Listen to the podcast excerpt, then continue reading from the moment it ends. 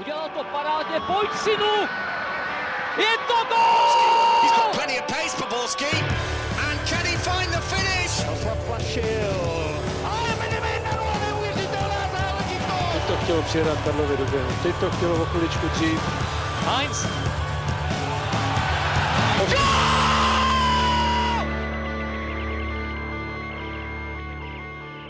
Dobrý den, podzim je tu možná dřív, než bychom čekali, tak eh, kdy jindy sednout k počítači nebo nasadit sluchátka, dát si vodu, čaj, svařák, grog eh, nebo třeba něco dobrého k jídlu a pustit si Football Focus podcast ČT Sport. A pokud tak činíte, tak jsme za to samozřejmě rádi a vítejte u sledování i poslechu. Tentokrát se vrátíme ke šlágru mezi Plzní a Sláví a k selhání Eduarda Santose. Hodíme oko taky do Jablonce, který se začíná probouzet a rovněž pomyslně zajedeme do Uherského hradiště, kde se naopak poněkud trápí Slovácko. A na to všechno a mnohé další je tady s námi Jiří Feigl z Deníku Sport. Ahoj Jirko. Dobrý den, ahoj. Své rozumy rozdá bývalý hráč eh, Petr Nerad, který to z Bohemky a baníku dotál až do Hvoznice. Ahoj Petře. To nevím, jestli je bude pozitivní, ale ahoj kluci, já zdravím všechny. Je, je. No a nechybí naše rozespalé sluníčko Pavel Jahoda z webu čtsport.cz. Ahoj Páju. Ahoj Ondřej, ahoj všichni. Dneska to bude opět zábavný, určitě pozitivně naladěný díl bez jakékoliv negativity. Doufejme. Od mikrofonu zdraví Ondřej Nováček a začneme u eh, nejočekávanějšího zápasu víkendu, ve kterém Plzeň doma porazila Slávy 3-0 a hlavní roli v tom hrál červený faul Eduarda Santose z první minuty a následná penalta. Jirko, eh, rozhodnutí sudího Petra Hocka v tom inkriminovaném momentu a pak vlastně zápasu obecně zvládl to utkání podle tebe odřídit v pořádku?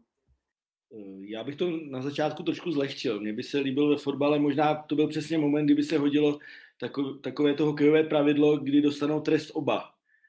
Protože Santos po Moskerovi sáhnul, ale Moskera, a je tím i známý, je prostě eh, trošku filmař, možná trošku víc. Padal hodně ochotně. Eh, na druhou stranu, pokud budeme brát literu pravidel, tak pan Rozočí to vyhodnotil správně. Bohužel co mě na tom nejvíc vadilo, že to vlastně zničil zápas, na který jsem se těšil celý týden. Od první minuty, když to přeženu, tak bylo hotovo.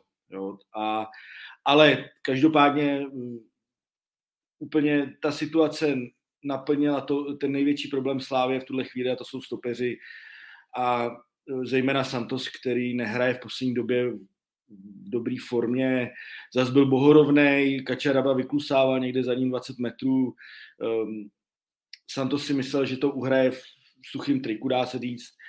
A Moskera se dostal před něj, na něj sáhl. Zatáhl trošku, ho zatáhl za pravý rameno. Eh, jak známe Moskeru, udělal přesně to, co, co se čekalo, spadlo. Bylo to vyhodnocený dobře, i když se mně to moc nelíbí, takovýhle prostě červená karta plus penalta, eh, přitom ten Moskera to přihrál hodně. Hele, tady asi spoustu lidí čeká zase na, na můj výrok k sudím, ač já vždycky nerad se strašně vyjadřoval k sudím, tak díky poslednímu dílu, kdy jsem se za ně trochu postavil, tak teďka jsem se dostal do role ambasadora, to je hele profese, ač velice nerad, protože prostě to nikdy jsem nepískal, takže pro mě je to strašně složitý, ale za mě sudí, jak říkal Jirka, za mě to sudí uh, zvládl solidně. Můžeme se tady bavit, jestli díky své minulosti měl vůbec na takové utkání být vlastně jmenován, to, to, to samotného mě překvapilo, že to byl právě, právě pan eh, Hocek, který na tohle utkání šel, ale za mě to zvládl vlastně obstojně, že hlavní ten klíčový moment, který tady Jirka teďka popsal, tak byl podle mě dle litery pravidel písknu naprosto správně. Eh, I dle záběru, který se dneska objevili na sociálních sítích od O2, který byly z dalšího úhlu, který myslím ani v televizi včera nešli, Jediné, co asi bych v tom zápase úplně vytkl, co asi bylo výrazně a bylo do očí, tak ty byly dva offsidy uh, z pozice pomezního nádvorníka, který vlastně jednou to zvedl uh, proti Slávy, po druhé to nezvedl při gólu Plzně, což byly v obou případech to byly chyby, naštěstí se udělal aspoň tu věc, že tu akci nechal dohrát a v případě, že by Olajinka ten vlastně tu tutovku proměnil, tak by to gol byl po zásahu varu. Ale tohle byly dvě jako výrazné chyby, které si tak jako uvědomuju, ale za mě, za mě to odřídil sudí vlastně relativně v pořádku ten zápas a nepomat, jako neuvědomuji si žádnou výraznou mindu, ale říkám, protože věřím, že spoustu lidí teďka se mnou naprosto nesouhlasí a říká si, co to meleš, protože jsem to zaznamenal, jako včera na sociálních sítích to krásně rezonovalo. Říkám, je to můj názor, třeba se pletu, je to naprosto v pohodě, třeba komise rozhodčích uzná, že to tak nebylo, možná někteří rozhodčí řeknou, že tak nebylo. Za mě, z mýho pohledu, když jsem viděl ty momenty a pouštěl jsem si je, v to zvládl sudit dobře. Petře. Já, ale přesně, jak, jak říkají kluci, jako ono se to strašně těžce hodnotí. Eh, ty, co mě znají, tak vědí, že moje názory na rozhodčí jsou ve skrz hodně negativní, ale eh, včera, včera nebo takhle, jak, jak řekl Pavel, možná, možná uh, se komise rozhodčích neměla upínat eh, k tomuhle jménu na takhle, takhle jakoby těžký zápas po nějaký minulosti, ale každý má nějakou minulost a myslím si, že úplně nepomohlo ani, ani ta vlna, vlna kritiky po to jmenování, kde vlastně se čekalo, až sudí udělá nějaký, uh, nějakou chybu nebo prostě se někde upískne, nebo vlastně jako bude nějaký kontroverzní moment, který přišel hned v první minutě. Strašně těžká situace na posouzení, ale když už se rozhodl pro, pro penaltu, kterou mu VAR posvětil, za mě bylo to taky správně, jo? ono to vypadá, přes, eh, že, že, že Moskera filmoval, nebo on jako tomu zákroku samozřejmě přidal, jo? Ale, ale dostal se před Santose a ono je samozřejmě strašně těžký v té rychlosti, když Santos za ním běží, takže prostě tím, že jsou v souboji eh, tělo na tělo, prostě tak použije, použije ruce nebo použije nějaký, nějaký jakoby část těla, kterou, kterou mu může znehybnit eh, vlastně běžet dál. Jo. Eh, když už se rozhodl k té penaltě, tak přesně podle pravidel musel být vyloučený. Je to bohužel tak je to tam napsaný. Jo, za mě je to teda chyba, že tenhle ten dvojí trest je strašně zbytečný a kolikrát to právě může celý tenhle ten zápas vlastně jako zhatit, což se vlastně stalo. Ale skrze, další, skrze uh, dalších minut, jo, byly tam, přesně byly tam ty dva offsidey, který, ale od toho ten, ten VAR tam je, jo, on od toho tam je, aby vrátil tu, tu golovou situaci Lokanovi, jo, pak zase, kdyby, kdyby uh, Peter Olenka proměnil tu situaci, tak věřím, že, že ten gol bude nakonec uznaný, protože podle těch dostupných záběrů bylo vidět, že v offsideu Standard Tecel nebyl. Takže, takže věřím a pevně věřím v to, že by, že by tyhle ty situace byly otočeny a od toho ten VAR tam je. Eh, myslím si, že, že tím, jak eh, to pan Hocek vyhodnotil tu penaltu a rozhodl se proto, tak eh, VAR má zasahovat pouze, když jde o zjevnou chybu. A vyhodnotili to, že to zjevná chyba nebyla, což si myslím taky. Jo. E, včera, včera samozřejmě se tady rozjela velká debata, já jsem za to rád, že každý k tomu má nějaký svůj názor. Jo. Je mi jasný, že fanoušci Slávě jsou naštvaný po tom na tom zákroku, naopak prostě jsou lidi, kteří budou obhajovat toho rozhodčího je to, je, to, je to složitý, je to prostě tak, jak, tak, jak eh, nenahrává nám v tomhle celá historie naše prostě od horníků a těchto těch, takže se bude neustále spekulovat, že, že se tady tendenčně píská, pískat bude a, a tyhle ty věci, takže bohužel v tomhle to má pan Příhoda strašně složitý, i když, i když mu samozřejmě pořád fandím, ale jako ty, ty, ty výkony rozhodčích na podzim prostě zatím nejsou dobrý, ale věřím, že časem ty, ty nový, ta nastupující generace se dokáže rozpískat a budou podávat daleko lepší výkony. Jo? Zatím je to takový nemastný, neslaný, ale věřím, věřím, že to nějakým způsobem bude lepší. Jo? Pak jsme se tady bavili o, o offsideu Hejdy před druhým gólem, že vadil Mandousovi. Z těch záběrů, co já jsem viděl v televizi, tak mi to jako nepřišlo, že by mu vadil a prostě stál nějakou, eh, prostě nějaký půl metru nebo prostě pár centimetrů od něj a vlastně jako by mu nebránil v nějakém zákroku. No. Zase si myslím, že to bylo dobře posouzený, ale říkám, no, každý, každý na to může mít jiný názor a, a uvidíme, jak, jak dneska, jaký verdikt eh, vynese komise rozhodčích. No. Jsem sám na to zvědavý. Vy osobně, aby se předešlo třeba v budoucnu těmto kontroverzím, vrátili byste se k tomu modelu, který tady už byl v minulosti, uh, nominovat uh, na tyto, řekněme, vyhrocené zápasy nebo šlágry zahraniční sudí? Pájo. Ale minulý rok byli třikrát, jestli se nepletu, poloští sudí a že bys tam viděl, že pamatuju si, že první byl ten nejznámější, pane že bez porad mi Ondro klidně jméno. Marčinňák. Tak, a od té doby to bylo vlastně taky nějaká sestupná tendence a že bychom řekli, že to byl úplně rozdíl o x levelu nahoru, to úplně ne. Ty sudí se prostě musí posouvat, musí se taky jako uh, písknout nějaký těžší zápasy. Máme tady pana Zelinku, máme tady další rozhodčí, kteří už mají něco za sebou a uh, já si myslím, že i poměr cena výkon není, za mě to není nutný tohle, tímhle směrem. Já si prostě věřím, že čeští sudí se dostanou opět do toho bodu, kdy a já v to tajně doufám, že jim bude věř, široká veřejnost zase věřit a nebude se neustále řešit každý otočený aut, každý otočený roh a každý si to nebude nasazovat do toho, co tady zmínil Petr, tedy že do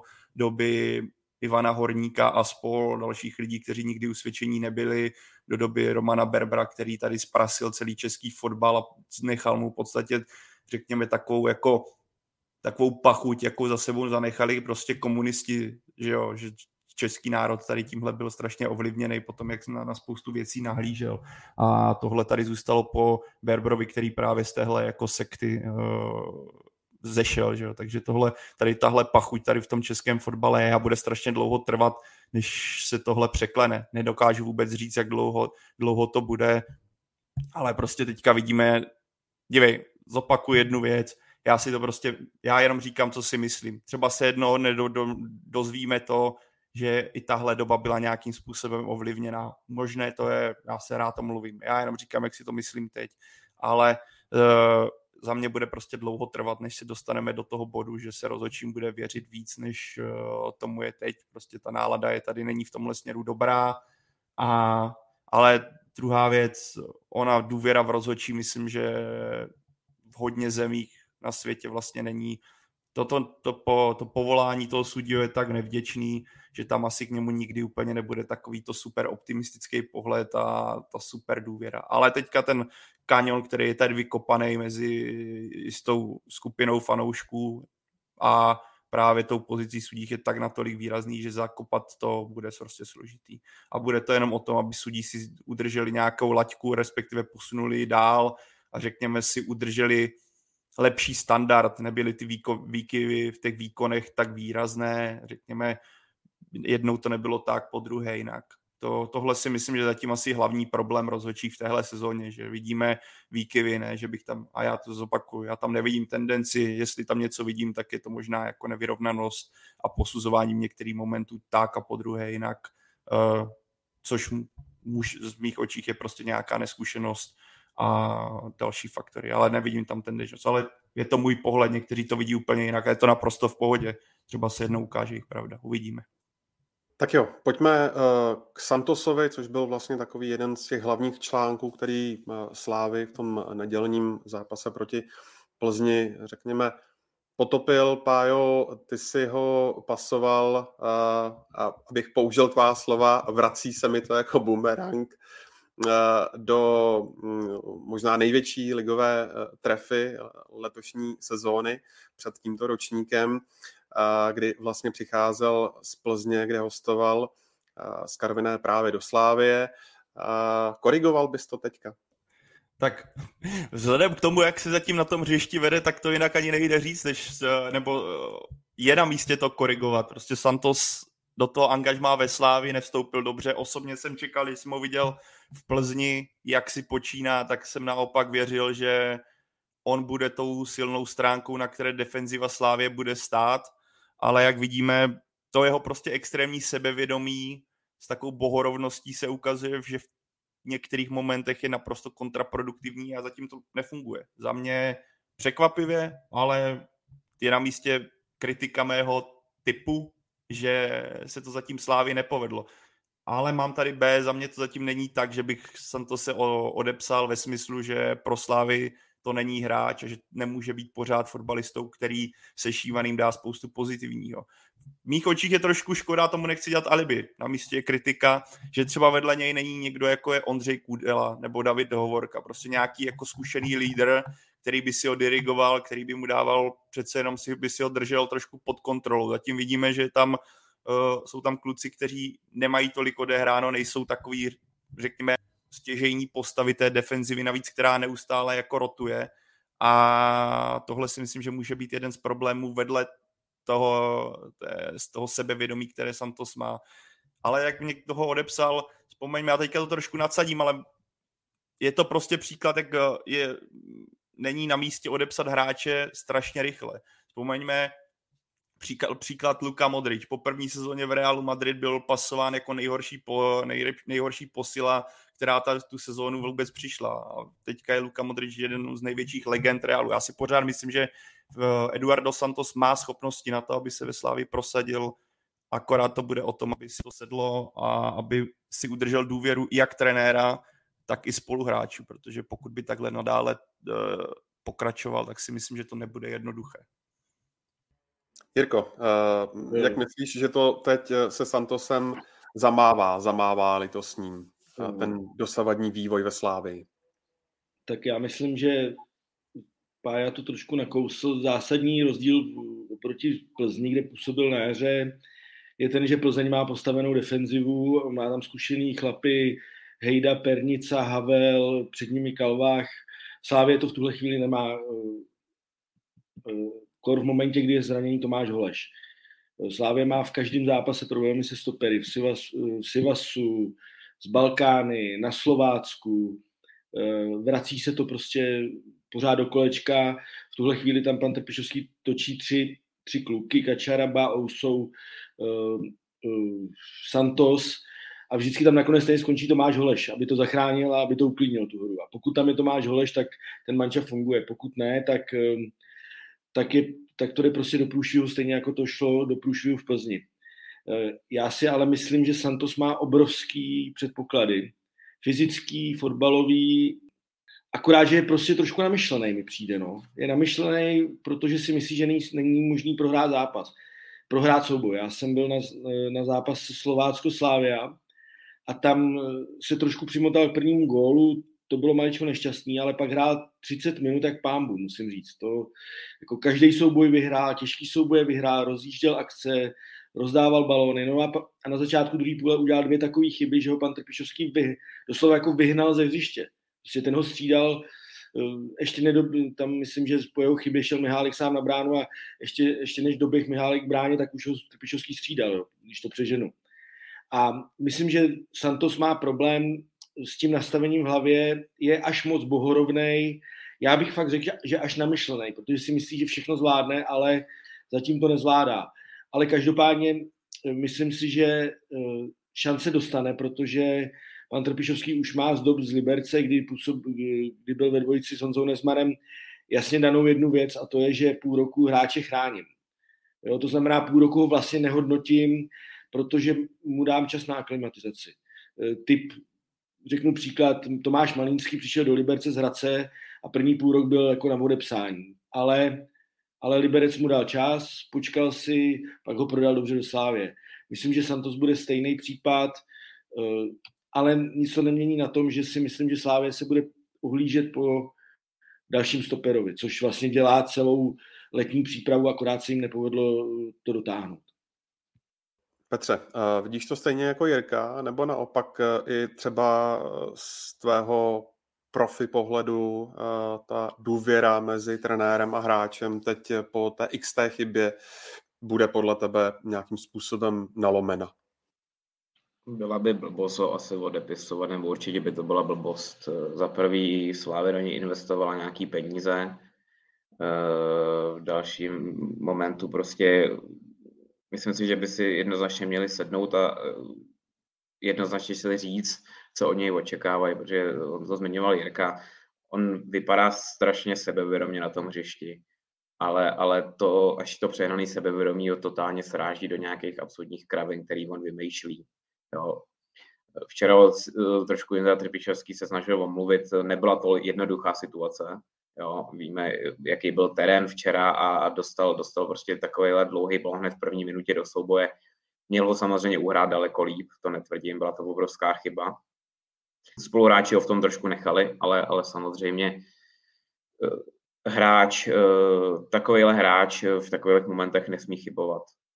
Ale nemyslím si, že by to do budoucna mělo nějak jeho pozici oslabit. Eh, samozřejmě neočekávám, že by ho pan Trpišovský hned zase nasadil do dalšího zápasu, ale viděli jsme, viděli jsme že, že spoustu hráčů, který přišli do nějakého většího klubu, tak eh, potřebují ten čas na tu aklimatizaci. Což si myslím, že minimálně, jak říkal Pavel, do zemi dostane a pak se uvidí a vyhodnotí se ta jeho situace. Slávě si myslím, že si může v tuto tu chvíli chystat i Talovirova, který v Liberci převádí zatím dobrý výkony a ne, nejsem si jistý, jestli v zimě se ho můžou stáhnout zpět, když by byl personální, personální problém. Ale bylo to tady taky zmíněný. Eh, Slávy chybí prostě kompaktnost v tom zadku a nějaká pravidelná eh, sestava, která by spolu vydržela hrát několik zápasů. A myslím si, že kdyby Santos vydržel sestavě delší dobu a, a uh, vlastně nepaběrkoval takhle a nějaký, nějaký, nějaký tandem uh, s druhým stoprem, ať už by to byl Ousou nebo Kačaraba, hráli uh, delší dobu pospolu, tak ten jeho výkon taky by mohl jít nahoru. Jo. Zatím, zatím bohužel to tak není a navíc ani jeden z nich není, není typu přesně Ondr i Kudely nebo, nebo, nebo uh, Hovorky, který, kteří jako jsou zkušený hráči a, a vlastně jakoby lídři toho týmu, kde by se ho mohli trošku usměrnit a trošku mu pomoct v těch situacích. Ale nemyslím si, že by po tom zápase došlo na nějaký odstřelení tohoto hráče, protože si myslím, že ta personální nouze je tak velká, že, že si to ani v tuto chvíli nemůžou dovolit. Takže neočekávám, ale, ale myslím si, že v dalších zápasech uh, začne hrát znova Ousou a, a že se bude třeba vedle něj točit Kačaraba, případně, případně Santos, nebo se to zase bude řešit Holešem, i když uh, to je ta nejkrajnější varianta, protože v tu chvíli střed zálohy ztrácí jednoho z nejlepších hráčů, to Slavia v tuto chvíli má. Ale nepředpokládám, že by v budoucnu, nebo že by do konce podzimu už Santos nenastoupil, to si myslím, že by bylo tak ono jenom, ono když vezmeš potaz, že trenér Trpišovský nasadil Santose do takhle důležitého zápasu po zranění a po těch chybách, co měl i před tím zraněním. On to samozřejmě vysvětloval tím, že eh, výškou Santose a sílou v soubojích naprosto v pořádku, ale ukazuje to taky uh, to, jak trenér Trpišovský vnímá dle mého Santose, že jako, jak vnímá jeho schopnosti, co očividně předvádí na trénincích, že tam vidí ten, tu perspektivu, kterou on má obrovskou. On sám trenér podle mě o tom mluvil. Je to tak dva, tři týdny zpátky, když se zmiňoval, zmiňovalo jméno Santos, možná to byla jedna z prvních výrazných chyb, co on udělal. A jenom to, že ho nasadí bo, bez zápasové praxe do takhle výrazného utkání, za mě ukazuje, jaký ten vztah mezi nimi je a to je i podle mě důkaz, že rozhodně tady nebudeme se bavit o nějakém odepsání výhledově. Slávě hlavně nemá, nemá víc stoperů, takže jako si to nemůže ani dovolit, že v současné chvíli. Já si spíš jenom říkám, že rozdíl mezi Santosem na jaře a na podzim je prostě diametrální. Jo, že, že takhle suverénní nebo takhle sebevědomý byl i vlastně jakoby e, na jaře, ale nedělal takovéhle chyby. Jo. Jestli to je fakt tím, že vedle sebe měl zkušenou obranu, jak říkal Jirka, nebo, nebo se ho dokázali natolik usměrnit realizační tým, že, že prostě nevymýšlel. Jo, samozřejmě další věci, že Plzeň hraje jiným stylem, Plzeň hraje prostě zezadu a čeká, kde vlastně tolik s balonem uh, vymýšlet nemusí a, a nekazí třeba tolik rozehrávky, ale nedělal prostě ani defenzivní chyby, což prostě teď ve Slávi během pár zápasů udělal. Jo. Uh, jestli, jestli, jestli jako tohle to si myslím, že by, že by mělo jít i trošku za realizačním týmem, aby prostě mu jednoznačně řekli a důrazně mu vysvětlili, o, o, o co jde, jak, jak by se měl v těch situacích chovat, jo. Ale nikde jsem si nepřečet, proč Ousou včera vlastně nehrál, jestli, jestli byl zraněný, ale na střídačce podle mě normálně byl, uh, tak si myslím, že tohleto rozhodnutí nebylo šťastné, ale asi si to jako samozřejmě věřím, že, že realizační tým Slávě sebereflexi určitě má a vyhodnotí si to jako chybu, ale, ale po nějakých těle těch výkonech, který předváděl a vlastně teď pomalu ani nehrál, ho dát do takhle těžkého zápasu, ho hodit do vody, nevím, no, jako když by, když by tam Slávě vyhrála, tak samozřejmě se teď budou všichni plácat po ramenou, jak, jak to bylo super rozhodnutí, ale, ale ne vždycky to vychází, no. Housou na lavice byl a jen tě doplním, Petře, on to Jindřich Tepešovský, mám pocit, vysvětloval tak, že se pro Santos se rozhodli eh, proto, aby, aby eh, ve výšce dobře clonil eh, Tomáše Chorého, pokud se nepletu. Pájo, měl jsem pocit, že ještě něco dodáš? No já jsem jenom chtěl říct, však já jsem to, to, to jsem říkal, že to vlastně trenér Trpišovský tohle zmiňoval. Jirko, ty jsi hovořil o, o tom, že uh, Jindřich Trpišovský potažmo realizák, potažmo vedení slávy dlouhodobě pracuje nebo pracovalo na příchodu ještě uh, dalšího stopera, což se nestalo zatím, tak jak to vidíš? Je to podle tebe chyba, že třeba se Slávy nepovedlo ulovit tolikrát zmiňovaného Izáka Hyena, který nakonec zamířil do Helasu Verona? Myslím, že v tuhle chvíli se to ukazuje jako velká chyba, eh, protože opravdu v posledních zápasech eh, je to post, kde má Slávě potíže. Jo, Ousou, Peťa říkal, že se diví, že nehrál, nehrál včera, ale eh, v Sivasu to nebylo dobrý, nebylo to podle mě dobrý ani proti Balkány. Přijde mi hrozně nevyrovnaný. Zdá se mi, že je v horší formě, než byl v minulé sezóně. Kačaraba má perfektní jako záblesky, jo. já si myslím, že on má výborný vyvezení balónu, ale, ale udělá jednu malou chybu, nemusí to být ani nějaká velká chyba, najednou jde hrozně dolů. To bylo vidět právě v Sivasu, kdy začal velmi dobře a po čtvrt hodině, kdy měl dobrý rozehrávky na masu posta, který hrál levýho beka, tak najednou úplně odešel, protože se mu jednou něco nepovedlo. A ten post, s tím tam, měl, s tím tam měli problémy a přitom hrál Tomáš Holeš ve středu pole. Jo. Eh, jde o to, jestli Slávě by neměla vsadit i na jména, která má v kádru. Eh, v Pardubicích dobře vypadá Vlček, eh, Talověrov hraje v Liberci, vidím každý zápas perfektně, hraje stři, oni hrajou na tři stopery, hraje buď středního, nebo hráli pravýho, ale většinou hraje středního. Je, je silný v hlavičkách, je silný v rozehrávce, sebevědomý, navíc je to chytrý chlap, který se dobře dokáže zapojit do týmu. Podle toho, co mi říkal pan Kozel, tak je pracovitý, nekonfliktní. Na druhou stranu je pravda, že pan Trpišovský si ho vysněl jako šestku, jako by novýho součka mě přišlo. Podobná postava, trošku hubený kluci vysoký, ale v tuhle chvíli Sávě prostě má stopery i svoje polize další, eh, Každopádně ten post posílit musí, protože hraje, tím, že je mistrovství světa, tak se hraje každý vlastně tři dny a v tuhle chvíli má tři stopery plus Tomáše Holeše, eh, který, ale to, dobře, tak ona by teda v tom případě potřebovala Tomáše Holeše, aby hrál pravýho beka, stopera i defenzivního záložníka a pak by to bylo na všechno vyřešení, ale to si pan Trpišovský jako hodně dobrý trenér, ale tohle to jako nezvládne ho naklonovat. Jo. Ale opravdu, opakuju se, je to největší problém Slávě jako stopera. Ale teď nikoho koupit nemůžou do země, takže musí vystačit s tím, co mají. Už to tady taky uh, zaznělo a ještě se k tomu jednou vrátím. Uh, prostřednictvím dotazu byla chyba neprodloužit Ondře Kůdelu ještě na rok, když teď třeba vidíme, že, a my se k tomu asi dostaneme v příštím vydání Football Focus podcastu, ho Jaroslav Šelhavý dokonce z indonéské ligy nominoval uh, na utkání Ligy národů. Jak to vidíte? Ale za mě bylo relativně pochopitelný, že nedošlo k prodloužení vzhledem k tomu, že tam bylo nějaký dlouhodobý zdravotní problémy uh, a Slávě se chtěla vydat jiným směrem, směrem omlazení. Asi měla vizi, že tu pozici toho zkušeného převezme David Hovorka.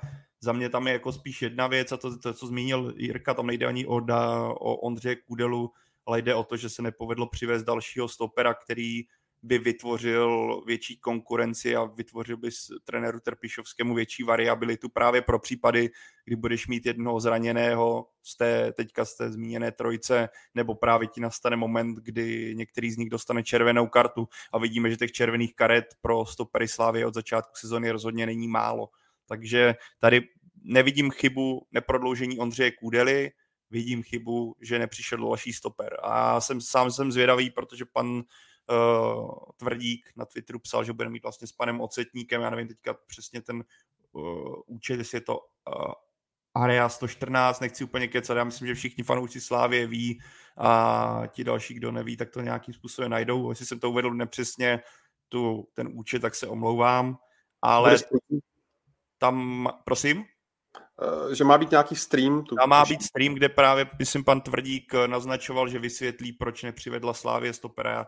Já k tomuhle informace žádné nemám, nic jsem neslyšel, takže jsem sám zvědavý, jak tohle sešívaní vysvětlí. Každopádně absence toho dalšího centrbeka je prostě výrazná chyba, kterou, která Slávy teďka zžírá. Myslím, že si to vedení samo uvědomuje, že do toho nešláplo víc. Ale co jsem se třeba koukal na toho tebou zmíněného Ondro Hyena, tak uh, Verona za něj zaplatila nějaký 3,5 milionu euro nebo 3 miliony 200 tisíc euro, což vypovídá o tom, proč vlastně nakonec ten obchod uh, do Prahy nedopadl, protože no, na severu měli trošku jiné představy. Můžu k tomu ještě jednu maličkou věc, takovou obecnou. My jsme v redakci řešili nominaci Kudely a dospěli jsme k tomu, že vlastně pan Šilhavý neměl jako jinou možnost, jo, protože obecně stopeři v českém fotbale, v české lize jsou opravdu jako nedostatkový zboží. My jsme, jako samozřejmě ten první dojem byl Ježíš Maria, on nominoval Kudelu, který hraje v indonéskou ligu, jo. to prostě vypadá jako šílenost naprostá. No ale teď jsme projížděli jeden tým vedle druhého a říkali jsme, no a koho by měl nominovat jinýho, jako jo. Ve Spartě, ve Spartě Jarda Zelený, ten, ten nominaci je, uh, další kluci jsou zraněný, uh, ve Slávii hrajou cizinci, došli jsme možná plechatý v Liberci, Prepsl, jenže ten má odehráno pár zápasů. Samozřejmě je zvláštní, že není v nominaci Pernica, protože si myslím, že to už je zkušený chlap, který, když nemá v reprezentaci odehráno, tak by to zvládl, ale i v těch mladších jménech jsme vlastně nedošli k nikomu, eh, jako kdo by opravdu měl být nominaci národního týmu. Jo. To se dostane ke jménům jako Jakub Martinec a další, což jsou slušní hráči, ale ne na té úplně elitní úrovni, si myslím, ještě v tuhle tu chvíli, když můžou třeba být. Jo, takže Slávě prostě proto podle mě se zaměřila na, eh, na ten na ten severský trh, protože v Česku v tuhle chvíli asi není moc stoperů, eh, kteří by jí pomohli. Dosažitelných samozřejmě. Petře, ještě k tomu momentu eh, z pohledu fotbalisty, chápeš Santose, co udělal, nebo to šlo řešit jinak, lépe, nechat skórovat Moskéru? Je samozřejmě strašně složitý, že jo? protože v tu chvíli, když On se rozhodl pro malou domu hlavou, ta se mu nepovedla, mohl to hrávat samozřejmě do strany třeba, že jo, kde, kde, by, kde, by, kde by z toho byl třeba out a, a samozřejmě jelo by se dál. Eh, chtěl to hrát konstruktivně domů, že jo, to zase se bavíme o nějakém tom jeho sebevědomí, prostě v první minutě, v první minutě to hrát takhle složitější, ale, ale vlastně proč ne, já proti tomu nic nemám, že jo, samozřejmě, když by mu to vyšlo, tak Mandou se bere míč a hraje se dál. Eh, myslím si, že pak takový ty přemíry snahy uh, zachránit tu situaci, kterou ví, že on sám zkazil, tak prostě se do toho takhle blbě zaplet. No, jako vyčítat mu můžeme samozřejmě to blbý rozhodnutí a blbý provedení tý malý domů, ale pak to následný. No, on se to člověku samozřejmě teď zpětně strašně jednoduše říká, ale v tu, v tu chvíli, kdy seš v té situaci, chceš zabránit gólu samozřejmě, no tak se ti zamotá pod nohy. Teď řešili jsme to tady, že jo, teď víme, že Moskera uh, je takový prostě, že rád tomu přidává těm pádům. Uh, taky jsme viděli Santosovu reakci, že, jo, že vlastně po, po, tom, po té penaltě věděl, vlastně se ani nerozčiloval nějak, samozřejmě divo se červený karty, ale, ale tomu zákroku na to, to se vlastně nedivil. Prostě stává se to, stává se to daleko lepším a zkušenějším hráčům, jo, myslím si, jako nemá smysl se v tom babrat dál. Slávě prohrála, eh, Plzeň, Plzeň, Plzeň si vytvořila nějaký, nějaký polštář bodový a, a jede se dál. Jako myslím si, že liga bude zajímavá zase do posledního kola a, a v květnu se nebudeme bavit o nějaký penaltě v Plzni. Takže jako, abych to schrnul, eh, prostě když už se rozhodl takhle hrát složitější malou domů, tak uh, se to snažil jako rychle zachránit, ale, ale v tu chvíli věděl, že, že vlastně je to chyba a, a jiný vyústění z toho vlastně ani nemohlo být. Jako nechat ho dát gol, to je, to, to v tu chvíli takhle nepřemýšlíš vůbec. Když pak eh, vidíme ta prohlášení typu, že eh, Jan Kopic eh, byl v kabině a říkal spoluhráčům, ať to na Santo se zkusí a Tomáš Chorý říkal, že ví, že se mohou dočkat od Santose hezkých věcí, tak Pájo je na místě pochválit taky trenerský štáb Michala Bílka, že ten koncept postavil na tom, že mm, ten obraný val Slávě je prostě slabším článkem? Hele, kdyby se to stalo někdy v nějaký jako x minutě, že by se to bylo během toho zápasu po několikátý, kdy takhle to propadlo, tak můžeme se o tom bavit, ale tohle byla první minuta nákup od brankáře, a takže mluvit o nějaký taktice a taktických prvcích na tenhle směr se asi nedá mluvit. Tohle byla prostě jedna chyba defenzivy v čele se Santosem, který se to snažil zásit a tudíž já jsem jako četl jsem z vyjádření Tomáše Chorého i s odkazem na Jana Kopice, ale jako ne, nepřišlo by, že by tam na něj nějak jako na Santose tlačili v ten moment, že by udělal něco, co vyprovokovali hráči Plzně. Prostě to byla chyba celé defenzivy a na, na to on doplatil. Tam jako bych neviděl nějakou taktický, taktický prvek v ten moment. No a kdybyste to měli zhodnotit obecně, to utkání, které bylo samozřejmě tímto momentem hodně ovlivněno, Slávě hrála prakticky celý zápas v deseti, doháněla nejdříve jednogólový, pak až třígólový náskok Plzně. Hmm, co říci e, k těm výkonům na obou stranách, Jirko? No já myslím, že e, Plzeň ukázala, že je to opravdu silný tým. E, zvládla Častokrát se říká, že je těžký hrát přesilovku, ale ona to zvládla naprosto perfektně. Samozřejmě měla ten gol v zádech. Jo. To je, pro, ní, pro ní to bylo zásadní, protože eh, mohla kombinovat odzadu, ona to umí, umí držet míč, ale eh, nebylo to tak, že by se stáhla, nechala Slávy hrát. I když Slávia ve druhém poločase měla pár zajímavých věcí, tak eh, myslím si, že Plzeň měla ten zápas naprosto pod kontrolou a je je na ní prostě vidět, že, že je strašně zkušená. Když se to vezme odzadu, tak ten mančav prostě ví přesně, co, co chce hrát, i když se to třeba někomu nemusí líbit, líbit ale ty kluci jsou spolu dlouho, sestava se nemění, to je rozdíl proti Slávii. Výborně zapad, zapad Adam Vlkanova, uvidíme, jaký bude problém se Sikorou, nevypadal úplně dobře ale, ale ten mančav hraje vlastně už druhý rok stejný styl, jenom se vyměnil Bogel s Chorým, je to samozřejmě maličko jinačí, Bogel, Bogel je jiný typ, ale eh, Plzeň přesně ví, co chce hrát a včera to hrála a zvládla to teda jako bravurně, si myslím, ten zápas, i když byl, furt se budeme vracet k tomu jednomu momentu, že byl ovlněný tou první minutou, ale jinak Plzeň prostě hraje, hraje dobře v lize. Ale to řek, Jirka to řekl přesně, to, to se strašně těžce hodnotí, když se ti rozsype defenziva, kde Slávě neměla adekvátní náhradu a začal tam hrát Lukáše Masopuse, takže vzít si nějakou uh, silnou argumentaci pro to, proč, že Slávě hrála tak a Plzeň tak, je strašně těžký z tohoto zápasu, je to hlavní, co vychází je ta červená a to, co zmínil Jirka, že Slávě Plzeň na to dokázala zareagovat a v tom utkání dominovala, ale že bychom tady měli tepat, že Slávě eh, na to nedokázala lépe si s tím počínat, asi ne. Když se ti rozsype hnedka v úvodu zápasu taktika, tak se ti strašně blbě do toho naskakuje. Hold tohle je jako zápas blbec prosešívané a je na nich, aby se vrátili zpátky do pohody to v Lize se jim víceméně daří. Teďka mají samozřejmě na Plzeň kolik tři body, pokud uh, Plzeň zvládne zápas s Brnem, tak to bude šest. Když se podíváme na tu tabulku, tak se dá jako říct, že prostě tahle ligová soutěž bude zase o dvou týmech, bude o Slávy a bude o Plzni. Pro Plzeň teďka může hrát fakt, že zatímco Slávě má cíl v pohárech dostat se co nejdál a tu skupinu má takovou, že pokud by nehrála na jaře poháry, tak to bude ostuda s prominutím, ale jinak by se to v mých očích nedalo nazvat.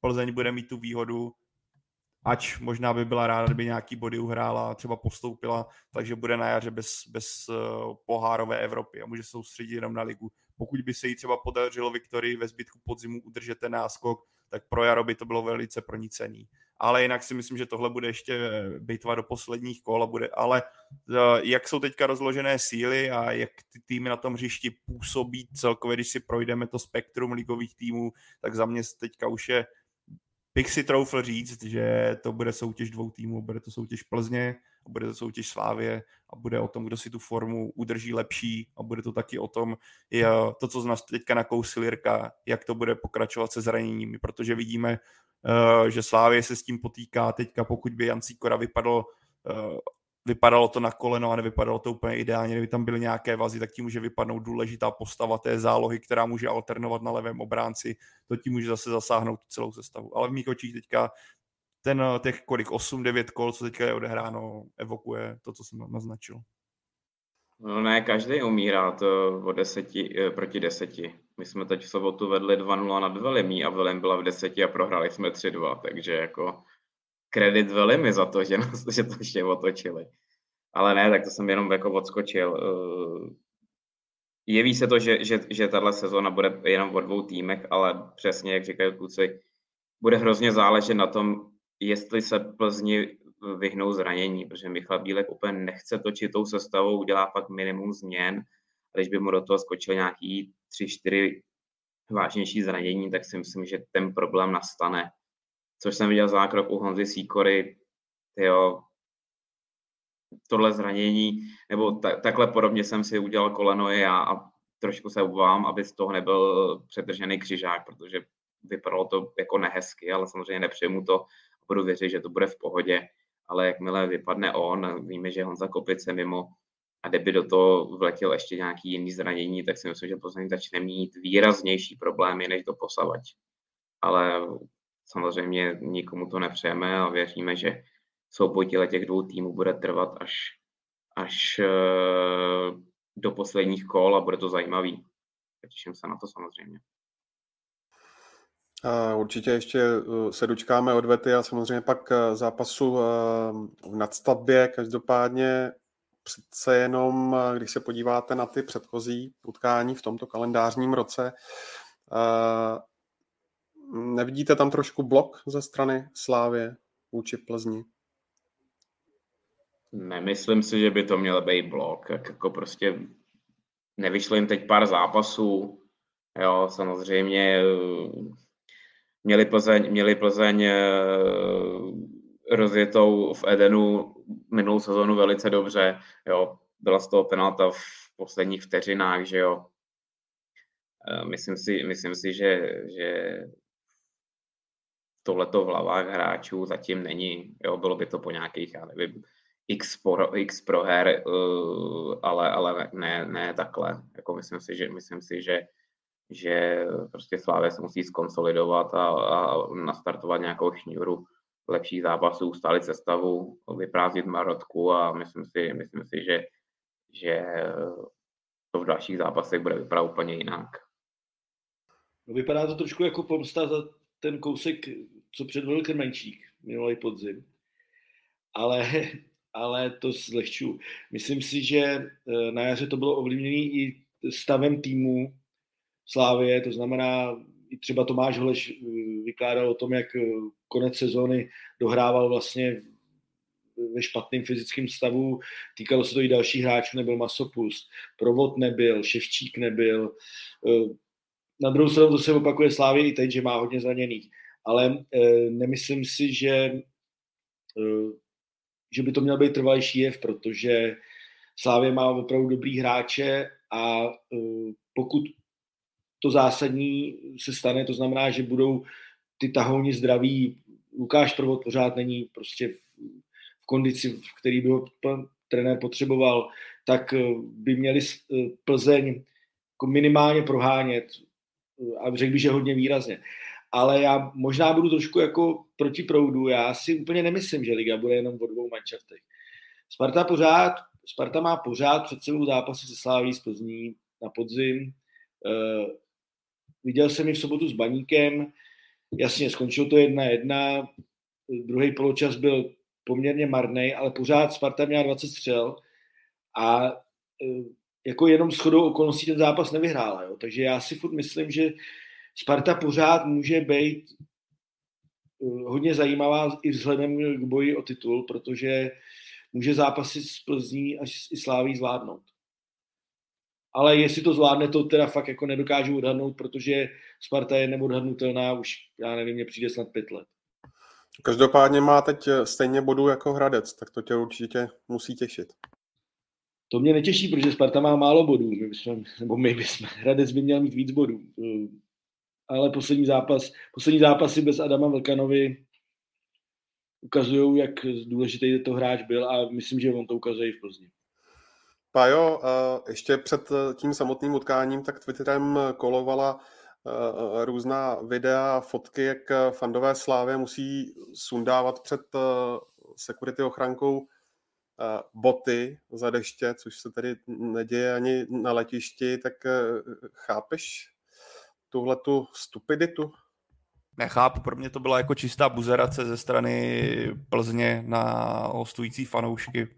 Jako jinak to ani nazvat nejde. Pokud, eh, pokud už teda něco takového chtěla dělat Plzeň, eh, tak eh, za, za ty klimatických podmínek, které byly, tak má být připravený paravany, má být připravený koberce, má být připravený třeba křeslo, křeslo, umělohmotnou židli, kde si ty lidi sednou, v klidu se přezujou, ne to, co tam se předvádělo, že tam máš 30 cm krát 30 cm v dešti na to, aby si tam sundal boty a přezouval jsem tam. Je to přijde naprosto hanebný a nerozumím tomu kroku. Navíc pokud se budeme bavit o nějakým přenášení jako světlic a dělobuchů, což se vlastně nepamatuju si ani nikdy nějaký dělobuchy tady v takových zápasech byly, vždycky se jedná většinou o nějakou pyro, co se jako světlic a dýmovnic týče, takže by to někdo tahal v botách, jako, to jako, jak by to tam narval, to by si koupil jako nějaký dvakrát větší bagančata, nebo si udělal díru v podrážce, do které to narve, to je trošku absurdní, ne? Pro, jako, to, to...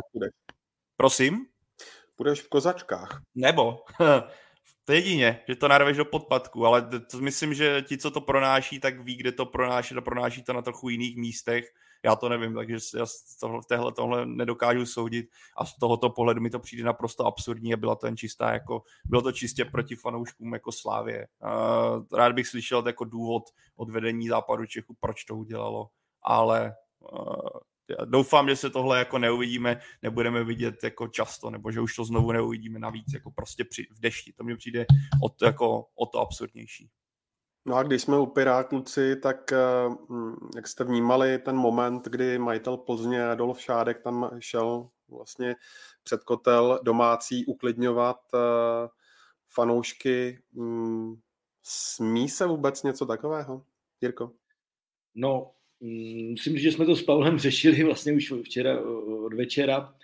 Eh, pan, pan Šádek není napsaný v zápise, jako žádný funkci, má samozřejmě určitě nějakou kartu, která ho opravňuje ke vstupu na všechna místa na stadionu. Eh, abych řekl pravdu, nevím, jestli se to může, jestli může jít na hřiště nebo nemůže, ale eh, v tuhle chvíli bych nebyl tak striktní, protože si myslím, že to pomohlo. A myslím si, že pan Šárek jako byl dost drsný na ty fanoušky teda. Podle toho já jsem si to pouštěl ještě pak eh, opakovaně a rozhodně je neprosil o to, aby přestali dělat ty vylomeniny nebo ty věci, které mě osobně se teda taky nelíbí vůbec, eh, akorát to kazí podle mě fotbal. A eh, byl na ně dost ostrej, což ještě v zádech se svým bodyguardem, myslím, že pro ty chlapce to bylo dost, dost nepříjemný a taky mám dojem, že to uklidnilo. Takže v tuhle chvíli já bych neřešil eh, to, že pan Šárek dříve chodil mezi lavičky, to byl průser, to bylo špatně, ovlivňoval rozočí, byly tam hádky s lavičkou hostů, nebo soupeře. Eh, to se mi nelíbí, ale v tomhle případě si myslím, že to zafungovalo a myslím, že zafungovala i ta jeho taková, jako, jak to má z té diskotéky, taková ta ostrost eh, naučená, takže to, to proběhlo v pořádku asi. No a ještě jedna věc, eh, když jsme tady u Slávy, tak jeden dotaz z Twitteru, kterých se sešívaných týká samozřejmě je Miroslav Stoch, který naposledy působil v Liberci a teď přešel vlastně do třetiligového motorletu Praha. Čekal si, že skončí mm, takhle, řekněme, trošku zahrabán hráč jeho minimálně dřívejších kvalit, Jirko? No, on byl na jaře v Liberci, kde nedostával moc prostoru od pana Kozla a musím říct, že, se, že jsem se tomu ani nedivil, protože v zápasech, když přišel na hřiště, tak eh, vlastně ne, nedal tomu týmu nic, co, co bys čekal od takového hráče, protože uh, on, když hrál ve Slávii, když hrál prostě ve velkých klubech, tak vždycky byl hráč, který ti přinesl něco zvláštního, kupal superové standardky, střela z dálky, rozehrávka, energie a Liberci nedával nic, navíc rozhodně nehrál za pár korun. To, takovýhle hráč nebude hrát za pár korun. A co se týče motorletu, myslím si, že i s, s Peťou jsme se o tom bavili někdy před třema nedělema.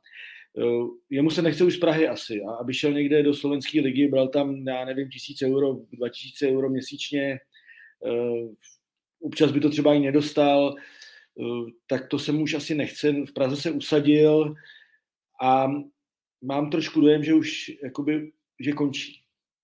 Ale třeba se budu mílit, ale myslím si, že především ten dojem z zápasu za Liberec mi, tohleto nahrá, mi k tomuhle nahrává k, názor, k tomuhle názoru. Tady koukám, že někdo píše, z toho touží po Štěchovicích, tam půjde. Mě pobavilo. To by si asi nemohli dovolit. Jedně, že by chodil hrát za nás, za Bčko. Ale tam by se, tam by se teď nedostal uh, přes země a přes Lukáše Třešňáka do útoku, takže nevím, kde by hrál. By začal v Kukani. Ale ne, Jirka to řekl správně. Já myslím, že on se usadil v Praze a nemá důvod, jako, nebo nechce von a myslím si i, že jeho paní Eh, nechtějí opouštět hlavní město naše, takže se tam vůbec nedivím. Navíc koukal jsem o víkendu, už nastoupil, porazili ho Stoň, mám dojem 3-1, hrál celý zápas, nebo nějaký 90. minuty, takže premiéru, premiéru měl slušnou. Eh, výkon nevím, jaký předved, by nám určitě řekl Dominik Rodinger, jelikož je to trenér Hostouně, takže vlastně se nedivím, jako myslím si, že hledal tým, já nevím, kde bydlí v Praze, ale, ale počítám, že bude, že bude mít hnízdo někde, někde v okolí Jinonic, kde motorle sídlí, takže bych se tomu vůbec nedivil.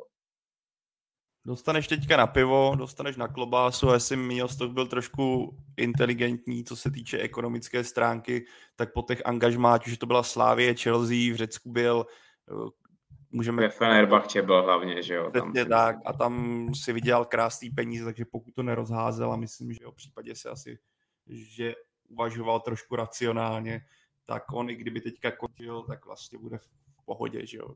Když Těchovicích mu dají něco na nějaký jako aby si užíval, aby si dal po zápase pár piv, dal si tam jako klobásku a bude vlastně bude si užívat ten zasloužený fotbalový důchod. Ač asi když se nad tím zamyslíš, tak on ten talent a ten potenciál měl na to, aby tu kariéru měl ještě bohatější, než nakonec byla, ale on asi, když se za tou kariérou taky ohlédne, tak rozhodně úplně zklamaný nebude, dotáhl to na velice zajímavé adresy a do konce života asi bude si užívat, než že by musel rozvážet rohlíky nebo něco takového, jak co spoustu fotbalistů, kteří nemají takovou kariéru, vlastně čeká, že často dělají v nějakých rozvozech a podobných věcech. Pokud se nepletu, tak má, tak má na svém kontě uh, Puškáš Award za gol uh, roku.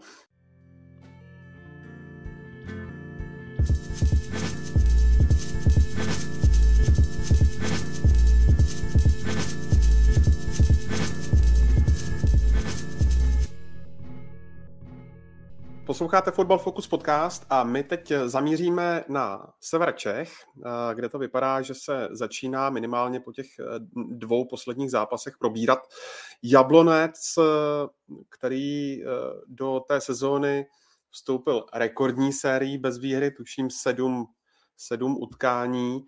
Tak když se ještě ohlédneš, Jirko, na začátek letošního ročníku, tak Nepanovala tam přece jenom už eh, u mm, pana majitele Pelty a dalších taková lehká nervozita eh, z té volby trenéra v podobě Davida Horejše, který eh, do Jablonce přišel z Českých Budějovic?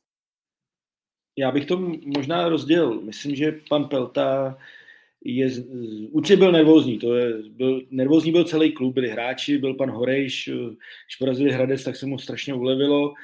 Eh, ale pan Pelta eh, nemá úplně ve zvyku vyhazovat trenéry po pěti zápasech.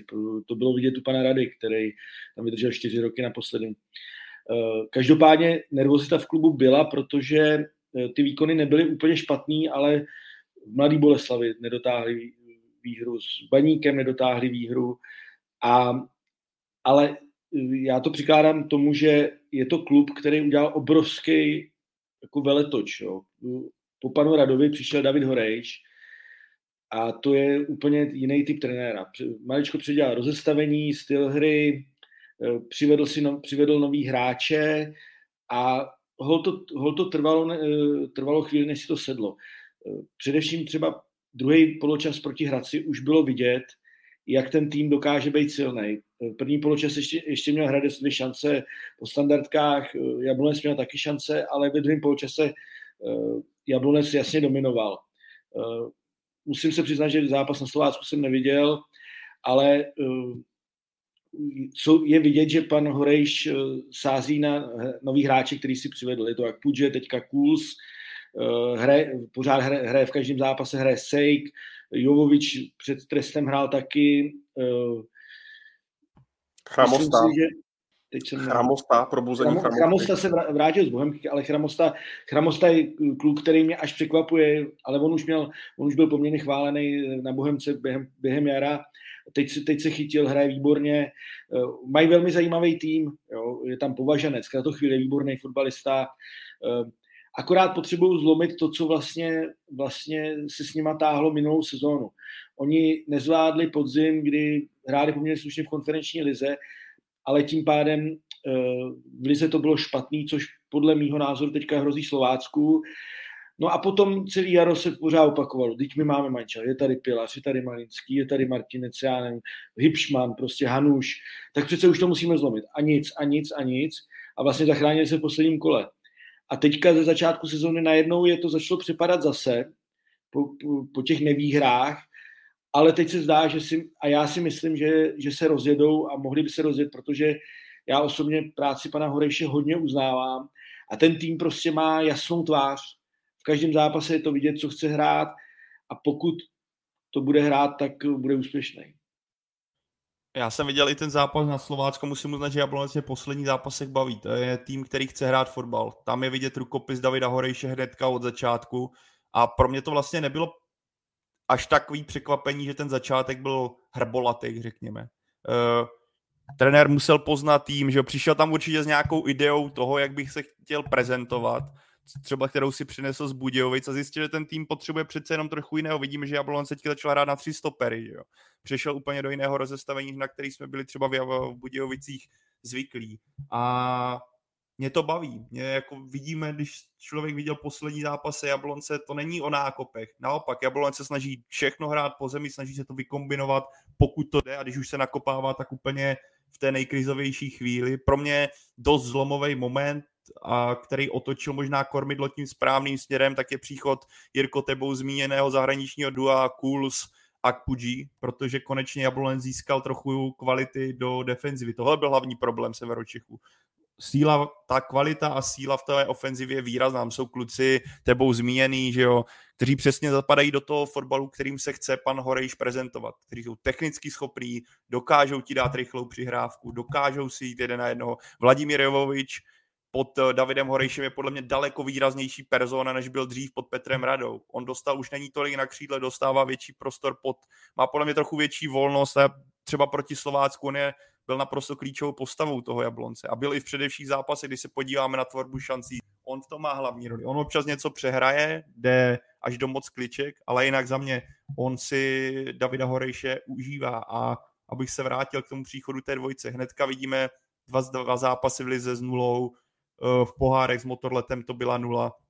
Hnedka je ta obrana jistější a Kpuji přinesl sílu.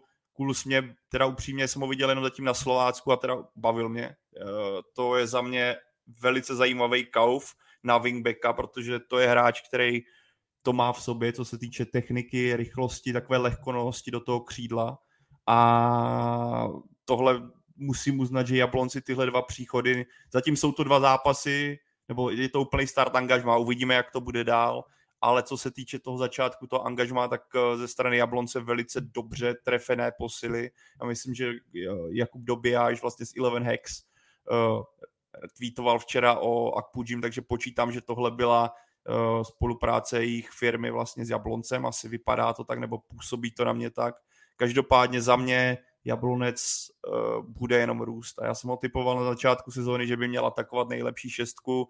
A když jsem ho viděl v posledních utkáních, tak si myslím, že to klidně nadále je reálný, protože ten kádr, jak Jirka zmiňoval, je nas, nasypaný spoustou fotbalistů a s tím, jak se chce David Horejš prezentovat, tak mi to vytváří mix, který by mohl fungovat uh, nejenom v dílčích zápasech, ale i z perspektivy celé sezóny. Já bych tomu měl ještě jednu ma- maličkou jako, jako poznámku, spíš tipnou. Navíc mají dva trenéry, jo, protože Vladimír Jovovič je druhý trenér, ne první. Sledoval jsem ho při zápase s Hradcem, kde nehrál, protože měl červenou kartu v kole předtím a seděl nad lavičkou a komandoval celý tým. Jakub Martinec hrál přesně podle jeho, podle jeho pokynů a musím říct, že se mně strašně líbilo, jak Jovovič žil tím zápasem, fandil, tleskal, opravdu radil těm klukům, bylo to vtipný, a, ale podle mě to ukazovalo to, že mu na tom záleží.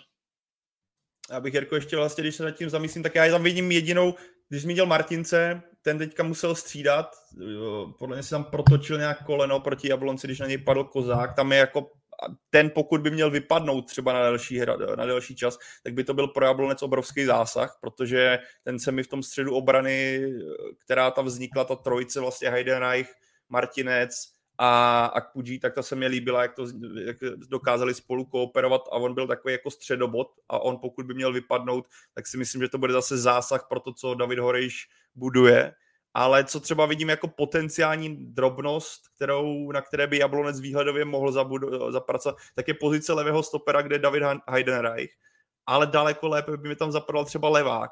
David Heidenreich je pravák, a přece jenom, když, se to, když to má zrychlit eh, hnedka do liny, tak s tím má problém. Je to vidět třeba teďka proti Slovácku, že to často vracel zpátky do středu, protože si to musel přehazovat na nohu. A myslím, že tohle je obecně téma, když se bavíme, když máš na levé straně levého stopera, na pravé straně pravého stopera, že samozřejmě jde to hrát přes nohu, ale je zároveň výrazná výhoda, pokud ten kluk eh, dokáže hrát tou nohou na, na té straně, na které je, protože mu to umožňuje okamžitě zrychlit hru a nemusí se s tím točit. Nebo pokud je někdo obou nohoj, úplně ideální řešení.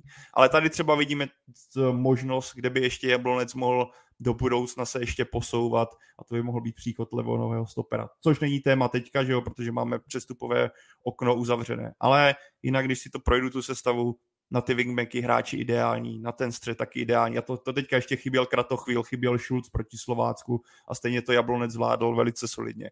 Takže pokud Jablonec bude ve 100% kondici, co se zdravotního stavu hráčů týče, tak ten kádr je strašně našlapaný. A David Horiš pro ten svůj fotbal si může dokonce vybírat ta lavička a bude mít kam sáhnout v zápase i na lavičku. Myslíš, Petře, že nezůstane jenom u nigerijského obránce Akpudžiho a malajzijského záložníka Kulse a že eh, v Jablonci eh, se budou pohlížet v zahraničí i nadále? Tak rozhodli se teď proto přes nějaký jako personální nouzy, řekněme. A ono jako schyluje se k tomu celkově, protože samozřejmě tyhle ty hráči Eh, nejsou tak nákladný, jak třeba český hráči, jo.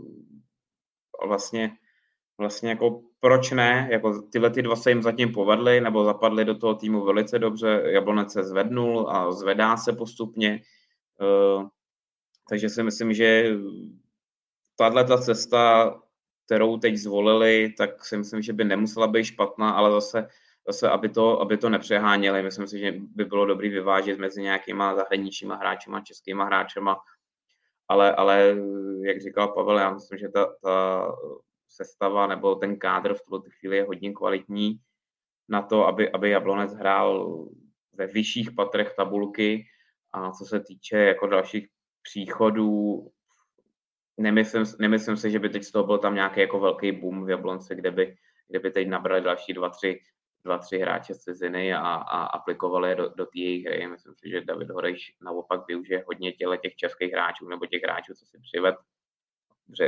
Jovovič je taky zahraniční hráč, ale který už několik let v České lize působil, takže si myslím, že nějaký vyšší číslo cizinců se stavě Jablonce do budoucna nebude a nedělo by se, kdyby zůstalo pouze u těchto dvou hráčů.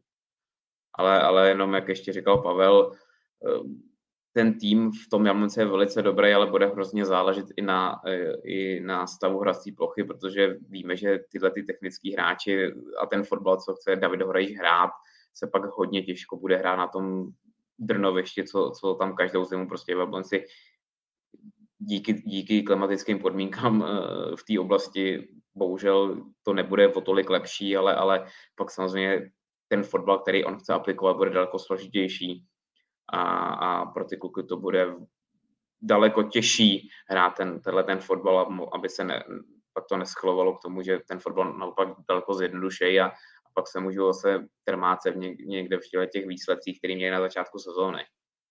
To máš dobrý point tady s tímhle hřištěm, no, že to, na to jsem sám zvědavý, jak to bude vypadat, protože Jablonci skutečně bude sedět kvalitní hrací plocha, kde by to mohli prodat. Ale k těm cizincům, tam je výhoda, že David Horejš už v Budějovicích s nimi pracoval, ví, jaký to je, že jo, Fortune Basy, další celá plejáda, třeba hráčů z Balkánu a podobně, takže pro něj to nebude problém. Uh, a k, tomu, kolik jich bude, Jirko, ty možná na mě můžeš v tomhle směru asi ideálně navázat. Ono vidí, ty to, ty to Petře zmínil, vezmeš cenovku českého hráče v českým rozebraným rybníčku, která je xkrát vyšší než třeba cizince, který je bez, bez smlouvy, nebo vezmeš nějakého malého klubu, kde ta cenovka bude daleko nižší. Že jo? Je tam riziko, že ti nezapadne do kabiny a podobně, ale to už je o tom, aby zatím je vidět, že Jablonec má očividně eh, dobré kontakty a do, vydal se správným směrem, protože ta zmíněná dvojice zapadla v mých očích správně a když se podíváme celkově na to léto z pohledu Jablonce na ty přestupy, tak to je všechno jako nízkonákladový. Jo. Je to příchod těchto dvou uh, a jinak to jsou často vlastně hostování, ať už je to Sejk, Polidar, uh, a Heidenreich vlastně je taky na hostování. Jo. Jablonec nemá na rozhazování, takže pro něj tahle cesta dobře vybraných zahraničních jmen, které doplní tu českou, českou nějakou kostru, může být vlastně cesta, jak udržet standard vyšší za nižší náklady, než kdyby se k tomuhle stavěli v českém prostředí. Ale jako ty, jakožto odborník na Česk, na Jablonec mě můžeš doplnit, jaká je tomuhle. Ale působí to na mě takhle, když jsem si projížděl ty přestupy, co tenhle, nebo obchody, co Jablonec v létě udělal. Eh, no, já myslím, že jste to kluci řekli. A je tam, byl tam náznak jeden, pan Horejš je hodně vázaný na moderní technologie. Bylo to, bylo to i v Českých Budějovicích, spolupracuje s firmou Eleven Hex a tyhle příchody jsou za mě stoprocentně udělané přes datové analýzy, datové věci, protože on na to věří, on to hodně využívá a, a e, pojedou podle mě podle toho dál, ale, ale myslím si, že v tuhle chvíli už ten kádr nebude, nebude bopnat, protože i lavičku, jak říkal Pája, mají velmi silnou a docela i širokou. Teď mají teda problémy, Tomáš už tam bude chybět nějakou dobu, Tomáš Malinský se vrací po zranění, e, navíc má trest, ale e, já myslím, že pan Horeš už je poměrně spokojený s kádrem. Možná by, ty s Pavlem mluvil o levém stoperovi, možná by chtěl útočníka ještě. Jo, protože teď točí Sejk Chramosta, odešel Kadlec, eh, tam taková síla není tak velká. Jo. Může tam hrát Jovič, ale to do zimy asi nebude téma v tuhle chvíli. Když si Jirko zmínil eh, Václava Sejka a když vidíme, eh, že má teď Sparta poměrně problém s hm, útokem a jeho produktivitou, tak myslíš, že by to mohl být v nějaké blízké budoucnosti i hráč, který by se mohl objevit přímo v základu Sparty? No tak eh, je samozřejmě hodně zajímavý. Je to typický Spartan, je sebevědomý, je velmi tvrdý, eh, ale, ale je i fotbalový. Ale já myslím, že v tuhle chvíli je pro něj lepší cesta hrát ve Blonci základu, než čekat eh, na šanci za dvojící Čvančara Kuchta. Uvidíme po sezóně, co, co bude s Kuchtou, jo? protože v tuhle chvíli si nemyslím, že uh, Sparta bude, nebo takhle, teď to vypadá, že by, byla, by byl nesmysl prodlužovat Kuchtovou angažmá za uh, obrovský peníze, protože tam je obce 4 miliony eur, uh, k tomu jeho plat, v tu chvíli by Sejk mohl dostat šanci a myslím si, že by měl dostat šanci. On je, on je uh, v Jablonci na hostování, uh, myslím si, že s ním Sparta počítá a že si ho prostě chystá. A ten kluk je zajímavý a je to prostě typický Spartan. Je to prostě sebevědomý a takový silný borec.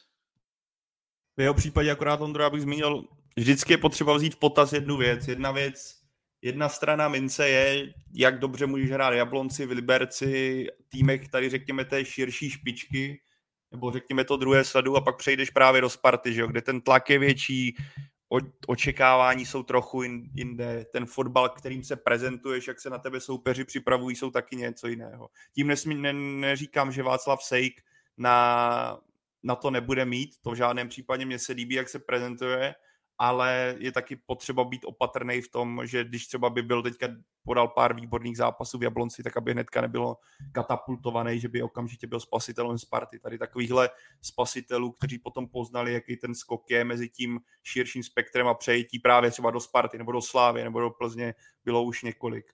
A navíc, když vidíš, jak se jako prezentuje Sparta v současnosti, kde je ta snaha hodně centrů, že jo, přes kraje, hodně centrů do Vápna, je otázka, jestli on tou svou typologií je útočníkem, který by třeba měl v, ve filozofii Briana Priského, jestli on má na to být útočníkem číslo jedna. Herně, to ne, a nemyslím to herně, ale víme, jak, že Václav Sejk není žádný habán, není, nebude, to, je to spíš rychl, rychlostní typ, že jo, který bude třeba který mu sedí daleko víc, jak se teďka prezentuje Jablonec, ale já jsem na to sám zvědavý. Jirka zmínil dobré prvky v tom, že on je jako skutečně expartian, je to takový jako zarputilej buldoček, který ti to tam oběhá, nebojí se jít do souboje, uvidíme, jak bude růst. Ale každopádně, když vidíme, jak je ten český rybníček rozebraný, a zejména právě v postu útočníka, kdy celá řada ligových týmů měla během léta problém najít toho útočníka číslo 1-2, tak právě tady tenhle typ hráčů, jako je Sejk, jako je Kozák, který zamířil do Liberce, tady tahle odrůda spartianská, která teďka nakukuje do toho seniorského ligového fotbalu, je příslibem pro to, že by, že by mohl někdo z nich prorazit i právě do té Ačka Sparty třeba. Ale pořád jsou to jenom přísliby. Petře, když se podíváš teď eh, na ten nejbližší uh, los Jablonce, v příštím kole uh, hostí tým Davida Horejše Brno, pak jede hrát proti Pardubicím a pak Plzeň, tak kdyby si měl typnout, kolik z těchto tří zápasů Jablonec udělá bodů? Já si myslím, že v tuto chvíli mi úplně nepomohla reprepauza, že konečně se rozdeli a konečně začali vyhrávat, ale myslím si, z těch tří zápasů, on je to takový dvouseční, jako oni jsou schopni udělat sedm bodů, úplně jako s přehledem, ale taky jsou schopni udělat body dva, jo, víme, víme, že oni mají tyhle ty výpadky stylem, že jsou schopni doma remizovat prostě i s těma slabšíma soupeřema, ale myslím si, myslím si, myslím si, že si to teď konečně nějakým způsobem sedlo, uh, noví hráči se aklimatizovali, tak jak jsme tady zmiňovali, uh, prostě ta repre pauza to celkově rozbije a po, po, po repre pauze se může stát de facto cokoliv, že jo. Brnu se můžou zranit uh, nějaký hráči, Jablonci se můžou zranit nějaký hráči, uh, s obou týmů jedou na, na, na, na repre srazy na 21 kluci, takže se může stát cokoliv, ale, ale věřím, že Jablonec bude stoupat tou tabulkou výš a výš Eh, nejsem si jistý, jak tady Pavel zmiňoval, že by to bylo do první šestky. Víme, že jeho typy poslední dobou nejsou úplně dobrý, jo, tak uvidíme, ale uh, myslím si, že ten tým má dobrou kvalitu a, a budou, to, budou to ukazovat dál a myslím si, že jsou schopni udělat 7-6 bodů jako úplně s přehledem, protože víme, že Plzeň tam úplně hrát taky neumí v tom Jablonci, nebo je to tam vždycky strašně složitý uh, už, už prostě ten terén si myslím nebude úplně ideální, nějaký kombinační fotbal, ale věřím, že cesta Jablonce bude stoupat výš, pokud se nestane jako něco mimořádného, což neočekávám. Takže jako můj tip je 7 bodů ze tří zápasů. Optimistický. To byl hodně optimistický pro ně. Ale když, jako pokud by si nadrželi ten standard z posledních dvou zápasů, tak proč ne? Ale já si myslím, že pořád je na místě zmínit jedna věc, a kterou jsme zmínili třeba dva podcasty zpátky u téma hájení trenérů a Brian Priske, Pavel Vrba. Pořád David Horejš je na nějakém začátku cesty v Jablonci. Pořád, ač jsme tady zmínili, že tady je jasný progres a vidíme tam výrazné zlepšení, tak pořád já si myslím, že tam můžou přijít vlny Petr to dobře zmínil, může přijít právě poznávání toho složitějšího terénu, může přijít nějaké zranění, David Horejš to bude muset uh, řešit a tohle budou prvky, s kterými on se teprve bude muset potýkat a řekněme poznávat ten nový klub a tohle bude třeba důvod, proč některé zápasy ještě nevídou. Ale zároveň já bych si klidně typl taky těch sedm bodů. Já jsem mě prostě Jablonec, mě fakt baví. Mě baví na to koukat, že sledujeme tým, který se snaží hrát fotbal. Že mě to přijde takový až nečeský, jako v některých těch prvcích, rychlosti, techniky. Prostě jako je to strašný oživení a je ten potvrzení toho, co třeba na začátku tady zmínil Jirka, že David Horejš není, ne, ukazuje, že to nebyl trenér jenom pro České Budějovice, ale že má potenciál na to uká, skutečně mířit jednou do těch nejvyšších klubových pater českého fotbalu, pokud si ten standard udrží. Ale bavíme se tady pořád o nějakých devíti zápasech, to můžou přijít zranění a může všechno odfouknout, jako ten dobře, dobrý start. Ale jako těším se vlastně na Jablone za další zápasy, když to bude severský derby eh, s Libercem, který taky se snaží prezentovat fotbalově, anebo Petrem zmíněný uh, Plzeň, že jo, která tam to bude souboj takticky dobře organizovaného celku s dobrými individualitami pro, proti právě fotbalovému Jablonci, který se snaží hrát hodně po zemi a pro stopery to bude výzva proti Tomáši Chorému, že jo, proti kterému, na kterém si vylámalo zuby uh, i daleko lepší a sehranější stoperské duo.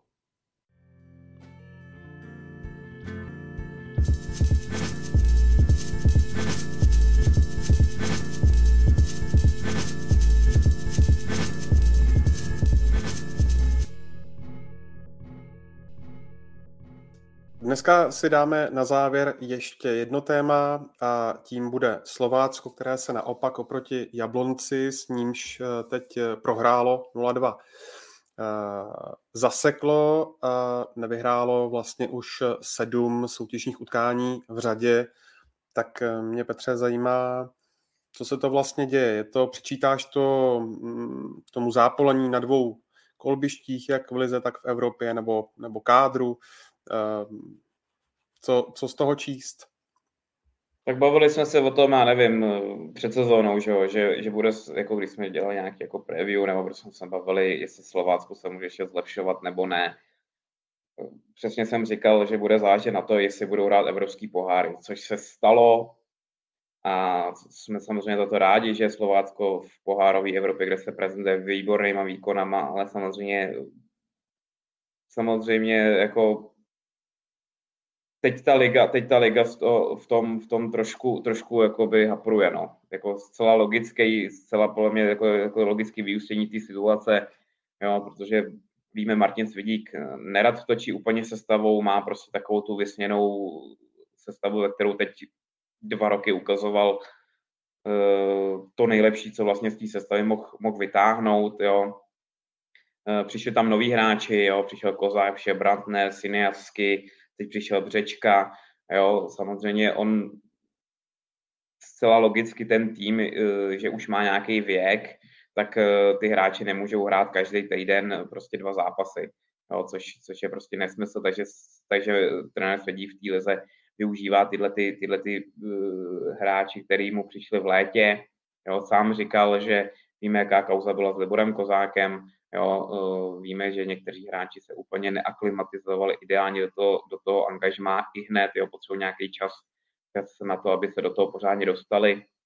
No a v tom jsou pak uh, vidět ty výsledky, že jo, takže mě to úplně nepřekvapuje, že to takhle je. Uh, myslím si, myslím si, že Slovácko se postupně taky bude zvedat, protože ten tým má jako obrovskou kvalitu a i, i ty posily, i ty posily, když, když navnímají ten fotbal, co se hrá Martin Svědí, tak eh, si myslím, že, že můžou dobře do toho zapadnout a půjdou zpět nahoru. Nemyslím si, že by je, že by je eh, postihlo to, co postihlo Jablonec a, a hráli o sestup. Myslím si, že prostě pořád je to tým, který může být do šestého místa, jo, akorát prostě potřebují ty výkony nebo tu výkonnost eh, srovnat do toho, že to, co předvádějí prostě ve čtvrtek v Kolíně, tak aby předvedli i v sobotu sobot nebo v neděli s Jabloncem. Jo, je to, je to, jako vylámalo se na tom zuby spoustu týmů, lepších týmů, jo, pro Slovácko je to, je to nový, nový zjištění, ale, ale vůbec se nebojím o to, o to že, že by měli mít nějaký problémy, nějaký problémy ohledně setrvání v lize. Myslím si, že, že, že ty výsledky jim přijdou, přijdou a, a budou zase hrát o tu, o tu šestku, si myslím, nebo prostě možná i vejš, ale, ale nepředpokládám, že by měli spadnout do nějaký, do nějaký skupiny nebo sestup. Já bych to měl jednu věc. Já jsem říkal před sezónou, myslím, že to byl právě ten díl, o kterém mluvil Peťa, že mně přijde, že, že mají splněno. Jo, a trošku jsem předpokládal, že by mohli mít problémy v Lize, protože vyhráli pohár, dostali se do, do, do evropských pohárů a mně to přišlo třeba na Michalu Kadlecovi. On říkal, já jsem tady udělal největší, pomalu největší výsledek v kariéře, vyhrál jsem se svým klubem, kde jsem vyrůstal pohár. A mně se zdá, že to maličko možná dobíhá. A druhá věc je, že eh, dostávají hrozně moc gólů. Vemte si poslední tři zápasy, dostali do, dohromady devět gólů, s čímž nevyhraješ, jako to nemůžeš vyhrát nic. Jo. A, a předtím hráli se Sláví, od který teda dostali jenom jeden gól, ale Slávě měla i další šance, oni samozřejmě taky, ale prostě eh, pan Svědík musí udělat něco s, s defenzivou toho týmu což teď má teda reprezentační pauzu, to může pomoci, vrátil se Břečka, to, to může být velká posila, ale vidím, že nejsou prostě v tom nastavení, v jakém byli a já si dokonce myslím, že můžou úplně spadnout do té skupiny o záchranu, jo? i když moje typování to jako nemá cenu se tím vůbec zabývat, jo? protože takže já až řeknu cokoliv, tak to dopadne jinak, ale um, myslím, že můžou mít potíže.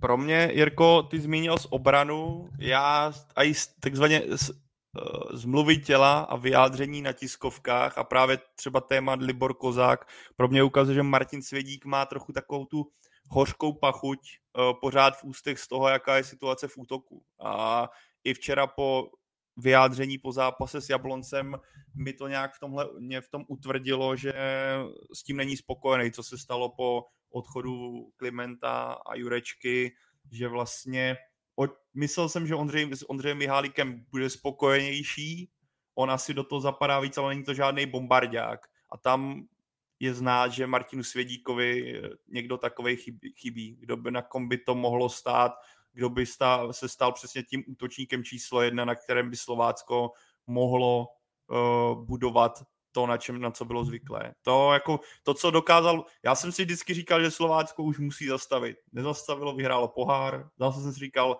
ten tým už stárne, musí zpomalit, udělalo poháry. To, co se tam, jako co se daří týmu z Uherského radiště, je pro mě jako kouzelný příběh za, za ty roky, co Martin Svědík je u kormidla, ale to, co tady, abych neopakoval to, co tady už padlo, pro mě je hodně znát, že ti kluci se dostali do určité jako deky po těch jako zápasech bez výhry, prostě se ti to dostane do té hlavy a přechod mezi evropským a českým fotbalem je pro Slovácko zatím problém. A je to znát třeba i na Plzni, která teda ale dostává trošku jiný lekce v podobě jiných soupeřů, takže uh, ale třeba když srovnáme Plzeň a Slovácko, pro které je to, řekněme, trochu nová věc, poznávání tady těch přechodů mezi Evropou a Českem a pak srovnám Slávy, pro kterou si myslím, že to je mnohem zautomatizovanější věc, na, že jsou na to zvyklejší, tak to na těch výkonech je patrné. A zejména na Slovácku, kde uh, které se s tím jako potýká i s tím úzkým kádrem, co má. Ale vidíme to i na Plzni, že jo? Když teďka odečtu tenhle výkon proti Slávy, který nemá nic smysl kvůli té červené nějak jako daleko sáhle hodnotit, a to jsme se bavili v první části,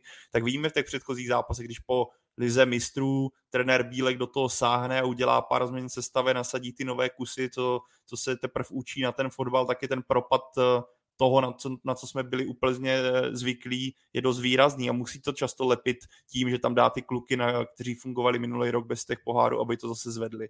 A to se děje i u Slovácka. Prostě ten tým se potýká s tou výraznou náročností programu a přechodem mezi fotbaly. A to vlastně myslím, Petře, ty jsi to zmínil. Ono to není žádná anomálie. Tohle potkalo Jablonec a potkalo to i týmy v minulosti. A dostat se do toho zpátky, bude, bude náročné. A to je všechno ještě ovlivněné tím, že ti, že ti odešlo jako kostra, že jo, kostra. Zmizel ti sadílek, přišel trávník, OK, ale je to, je to jedna ku jedné, není to jedna ku jedné. Odešel ti Jurečka, přišel ti Mihálík, přišel ti nechtěný Kozák, přišel ti Brantner, který nehraje, přišel ti Šošinka, který víceméně taky nehraje. Máš tady náhradu? Nemáš, jo. Povedl se dosky, povedl se No, jako kdybys řekl, kdo se ti výrazně povedl, že by byl okamžitou posilou, můžeš říct dosky. Ale jinak v případě Slovácka ty posily nejsou tak jako na šíři, než by tím byl okamžitě zkvalitnili kádr. A to je asi taky jeden z problémů, proč to trochu drhne. Nabízí se kluci skoro, aby v klubu hm, ty poháry odložili v zájmu uh, ligového klidu na druhou kolej? Tak má, já, já ti to vykopnu, pak ty to dokopneš. No, tak klidně, klidně. Ono bude asi otázka, jak to bude vypadat dál, že kdyby ještě jednou dvakrát prohráli, tak já věřím, že tahle idea se tam jako vkrade do té mysli. Ano, bavíš se o nějakých milionech za potenciální výhru, ale pokud by to třeba v Lize furt drhlo a, a nedařilo se ani v pohárech, tak já si myslím, že tohle by mohl být směr, kterým se Slovácko bude muset v té situaci, kdyby se drželo pořád dole, jak je teďka v tabulce, tak se tím možná vydá jedna místě o tom, jako uvažovat. Ale teďka ještě před, brzo, brzo předvídat. Pořád je repre pauza, pořád jsme někde v začátku sezóny. Já si myslím, že ono už to trošku bylo vidět i teď eh, v neděli. Já jsem čekal, že po tak náročném zápase, co měli v Kolíně, trenér Svědík víc šáhne do sestavy, jo? že udělá víc změn. Já jsem třeba čekal, že nechá Michala Kadlece odpočívat. Zase na druhou stranu je to logický krok, jelikož je reper pauza, teď si ty hráči odpočinou, protože ne moc jich jede na reprezentačních srazech. Ale jako prostě ty se, celý, ty se celou minulou sezonu snažíš uh, o to, aby si tým dostal do Evropy, jo, uděláš největší úspěch uh, vlastně jakoby v historii, v historii toho týmu a teď se na to budeš chtít vykašlat, protože se bojíš, že budeš hrát o sestu. Tak je to takový jako složitý, no. Samozřejmě nechceš, nechceš eh, v lize mít nějakou blamáž, ale samozřejmě jako ono vypouštět zápasy v evropských pohárech je strašně složitý, že jo? A vlastně to ani nejde, si myslím. Já a proto jako kluci jsou tady k tomu spíš skeptičtější.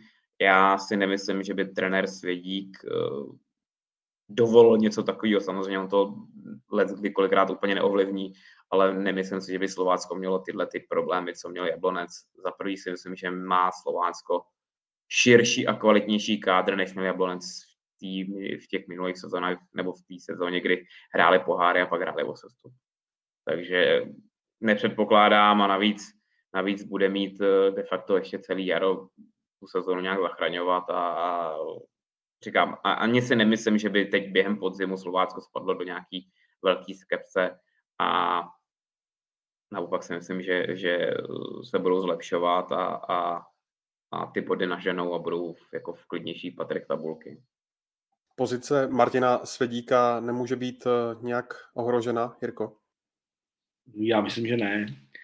Eh, eh, navíc to, co naznačil Peťa, zaprvé takhle, já bych to vzal ještě z druhé strany, to si nemůžou dovolit přece vypustit nebo nasadit pět dorostenců do evropského poháru, hraj s Kelnem třeba, jo, to, to přece nejde, to je, to by zavánělo nějakou ostudou a Prostě to se nemůže stát, navíc pan Svědík je takový, že tohle to nedopustí. A uh, jeho pozice ve Slovácku rozhodně ohrožená není, protože on je hlavní, samozřejmě s majitelem, e, nebo teď se dvěma majiteli, on je hlavní postavou toho klubu a toho vzepětí Slovácka.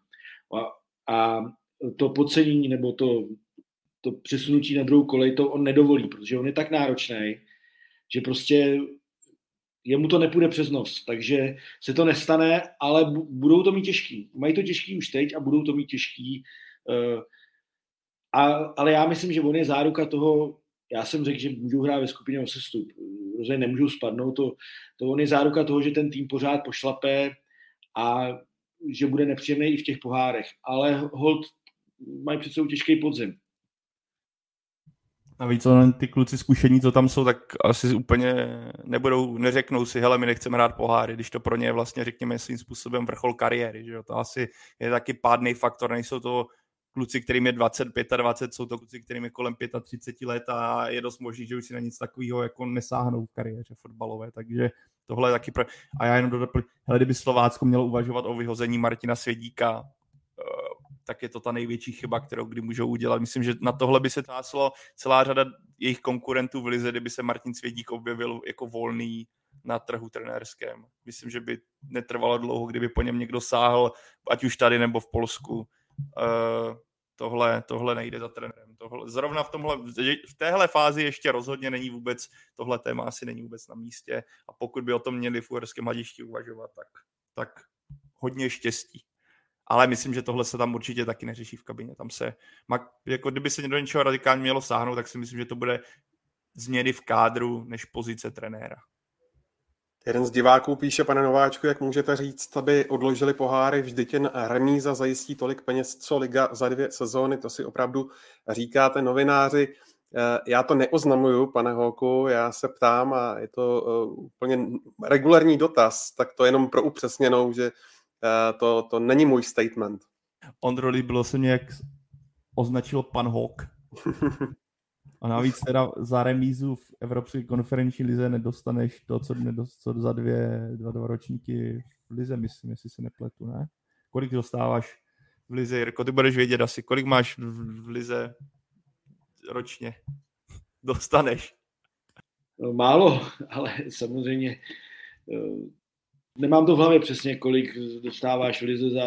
Třeba se, jako, třeba se pletu, já teďka nevím právě. Tak třeba...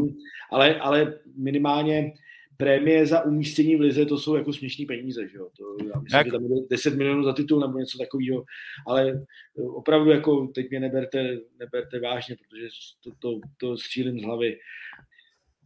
Oni to nevypustějí, prostě nevypustějí to, to si nemůžu dovolit. Ale pan Hawk má rozhodně jako pravdu nepochybně.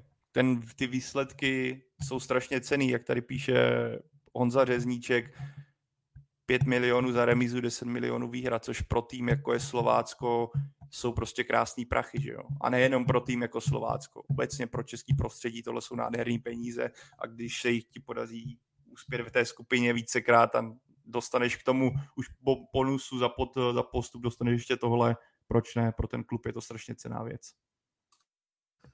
Tak eh, ještě než eh, to dnešní vydání Football Focus podcastu sfinišujeme, musíme se vrátit k tomu čtvrtečnímu představení Slovácka v Evropské konferenční lize na mm, půdě Kolínu Adrínem, Bundesligového celku, eh, kde Slovácko předvedlo více než solidní výkon, byť tedy prohrálo 2-4. Jeden z těch gólů dával eh, Jan Kalabiška, jak eh, tady zmiňuje eh, Jan Čech. A jak se vám to představení líbilo, kluci? Petře? Líbilo se mi moc.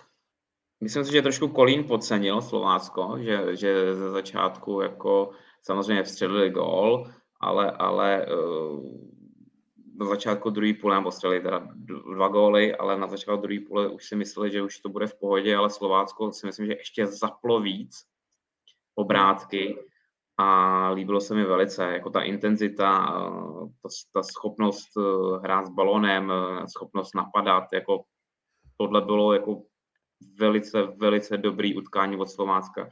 Samozřejmě škoda, škoda nevyužití varu, v těle těch, v těle těch uh, soutěžích, protože si myslím, že, že by to ukrajinského rozhodčího poslalo k videu zákrok na Kalebišku a mohlo to, mohlo to být velký vítězství Slovácka, když samozřejmě člověk nikdy neví, jak by to ten, ten výsledek nakonec dopadl, ale, ale výkon se mi líbil velice, bylo to prostě přesně takový to Slovácko, co nám ukazovalo v lize proti dobrým týmům, uh, agresivní na balón, aktivní, neustále v pohybu, jo, prostě dostávali kolín pod neustálej tlak, jo, neměli vůbec čas na, na nějakou jejich souhru, na nějaký jejich jako kompaktní výkon.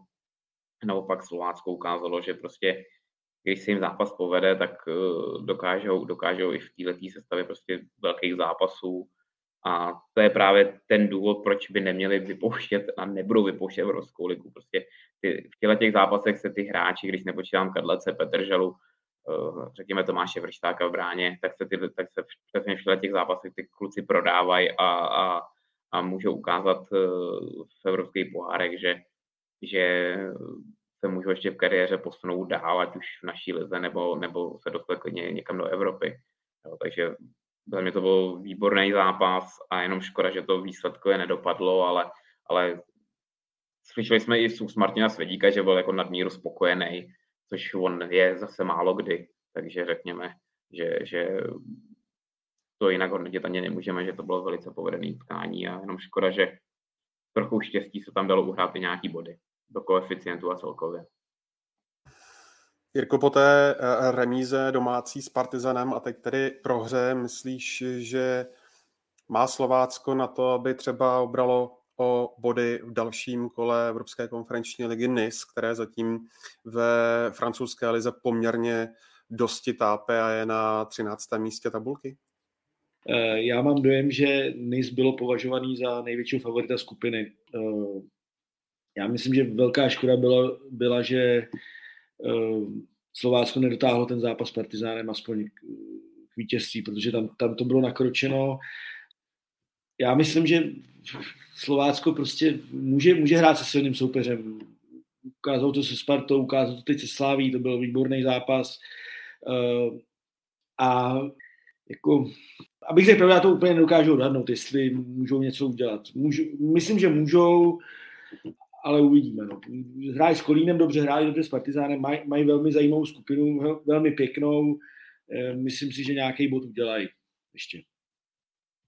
Tak jako ty výkony ukazují, že jako Slovácko je schopný v té skupině hrát úplně s každým. Teď je možná škoda, že je reprezentační pauza, no.